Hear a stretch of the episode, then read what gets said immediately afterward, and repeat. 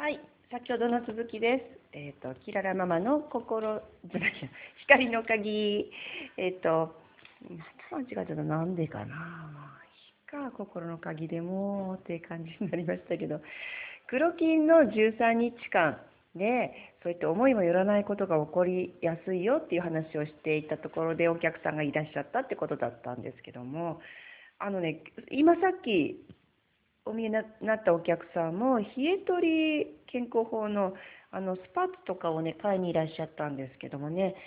その方もね、ちょっとあの秋雨前線がやってきて、冷えてきましたのでね、あのやっぱり去年のじゃなくて、あのゼブラになっちゃって、薄くなっちゃったから、新しいの欲しいわみたいな感じで、ひらめいてきてくださったんですよね。こういうふうに黒木の時っていうのは、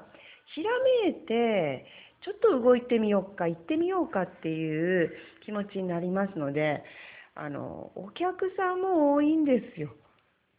それで、お客さんが被らないっていうのが面白いですね。今日はね、あの、講座がね、えっ、と、あったんですけども、ちっちゃいベビーちゃん連れだったので、あの、なるべくこう、ベビーちゃんがお利口にあの泣いてない時間とかぐずってない時間に集中してお話しさせてもらうっていうふうにしたのでなかなかあのサクサクと進んで少しいつもよりも1時間以上早めに終わらせたんですけれどもだから通常だったら4時半まではあの貸し切りなんですけどその時間よりも早い時間3時台とかにさっと入ってこられたお客様だったり。そのお客様が帰られた後にまた次のお客様が入ってこられたりとか、なんだかね、私が一人でお仕事をここでお店をしているっていうことで、あの、お客さんがかぶらないようにね、うまいことね、来てくださってるのがすごくありがたいなと思います。黒金ってそういう日なんですよ。なんだか不思議なことに、え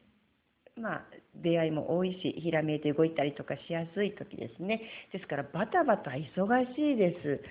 どうですか？昨日から始まりましたけど、皆さん、眠くないですか？私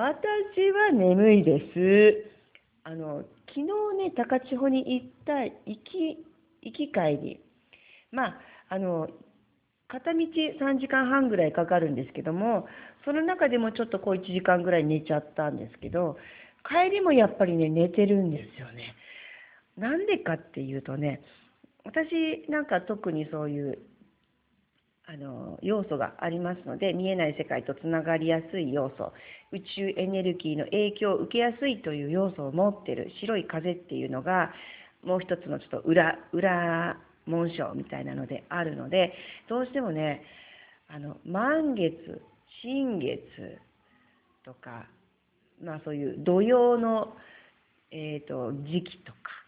そういう時ってね、やっぱ影響ものすごく受けやすいんですよね。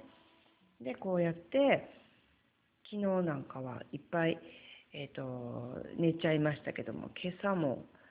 なんかね、ぐっすり寝てましたね、昨日の夜もね。昼前いっぱい昼寝したから夜寝れないかと思ったらそんなことなくて夜も結構ぐっすり寝てましたね。